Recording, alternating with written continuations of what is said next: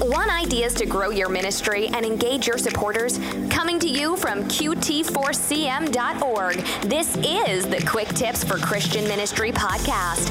And here's your host, David Allen. We have Dr. Ken Thiessen of Power of One Consulting joining us to give us his insights on managing team conflict. Ken knows a thing or two about managing teams, and you're going to appreciate his insights that have come out of multiple decades worth of his ministry leadership experience. Thank you, David. In uh, the previous podcast that I've done, we've looked at the ways in which anxiety manifests itself in congregations, churches, ministry situations, organizations, families. We've talked about triangulation, where you talk about people rather than to them. We've looked at self differentiation, where some systems are so closed, there's no opportunity for people to disagree with the, the, the majority of the system. There is this pressure to conform. We've looked at blaming and scapegoating. And what I want to do today is I want to look at another aspect or another way in which um, anxiety manifests itself in a system, and that's called multi generational transmission process. Now, you're probably thinking to yourself, Ken, what does that mean? Well, let me describe a scenario. Church has a problem with a pastor. They say the solution is we need to find ourselves a different pastor. And so they begin to put pressure on and send not so subtle messages to their current pastor saying, you know, maybe God's calling you to another ministry situation.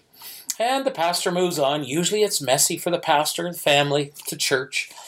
They call a new pastor, and guess what? Before long, they're seeing some of the same patterns happening. Why is that? Well, what happens in an organization is once They've blamed and scapegoated, quote unquote, the problem person, whether it's a pastor, whether it's a ministry leader, a team leader. For pastors, it's if it's a board member. Once they've identified who that quote unquote problem person is, then the system exerts pressure on that person to leave and get out. And once that person leaves, everybody lets out this huge sigh of relief and they say, ah, now we're going to be on a better path. Well, sorry to burst your bubble, but that difficult person, that quote unquote problem person, is not the problem in your church, your ministry situation, your team. Are they a part of the problem? Absolutely. But they are not the sum total of the problem. And so if you think that removing that person from your church, your ministry, your team situation is going to fix things, you're fooling yourself.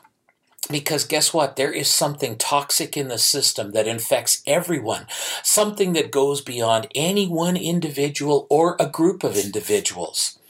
As I've said in some of the earlier podcasts, the thing about issues is that everybody contributes to the healthy and the unhealthy functioning of the system. And so to remove that one person and think that, oh, now we're to, now we're on the straight and narrow, things are to be so much better. It never happens that way because that one person is not the sum total. The problem is permeating. There are unhealthy dynamics that permeate the entire system. When I was a regional minister, I worked with churches that had a repeated pattern of replacing pastors. And every time they got a new pastor, guess what? It wasn't long before some of those same issues crept up.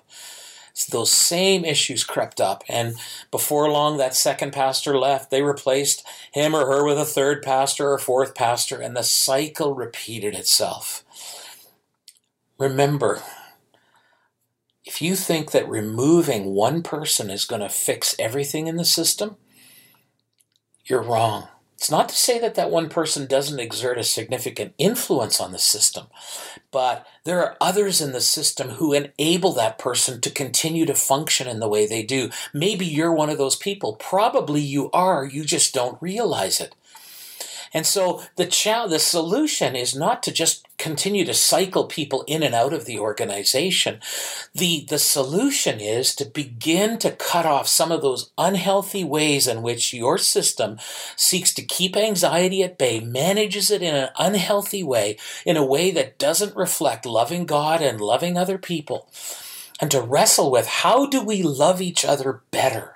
Um, when things are messy, when things are tough, how do you love that that prob that person that you've identified as quote unquote the problem. What would loving look like? And how, and what are the ways in which you and others in your system, your organization, your ministry situation, your church, what are the ways in which you enable that person and are you really loving them by continuing to put the focus on them and refusing to look into the mirror and saying, God, how do I contribute to the problem? And if I'm a part of the problem, what can I do to be a part of the solution? How, how do I need to change the way in which I relate back to this system in order to more, more accurately and more fully love you, God, and love other people within the context of this ministry situation or this church? As I've mentioned in earlier podcasts, I uh, I do have an online survey. If you're interested in in getting an assessment of the ways in which anxiety manifests itself in in your organization, your ministry situation, your congregation, you can visit my website at www.anxiouscongregation.com. You can uh, check out the resources link, and there's a free online survey. Be happy to uh, make that available to you, no charge, and uh, give you a bit of a debrief on it afterwards. So God bless you in your ministry as you seek to make a difference in the lives of others and do it in a way that is reflects loving God and loving not only the people you're trying to serve but the people you're trying to work with as well. The next uh, podcast, we're going to talk about overfunctioning and underfunctioning, another way in which anxiety manifests itself in Christian ministries and organizations. And I tell you, this is probably one of the toughest ones to address because of how prevalent it is. Look forward to connecting with you on the next podcast. That was Dr. Ken Thiessen of Power of One Consulting. You can get the links to Ken's diagnostic survey for ministry teams and congregations and his resources through our show notes at qt4cm.org.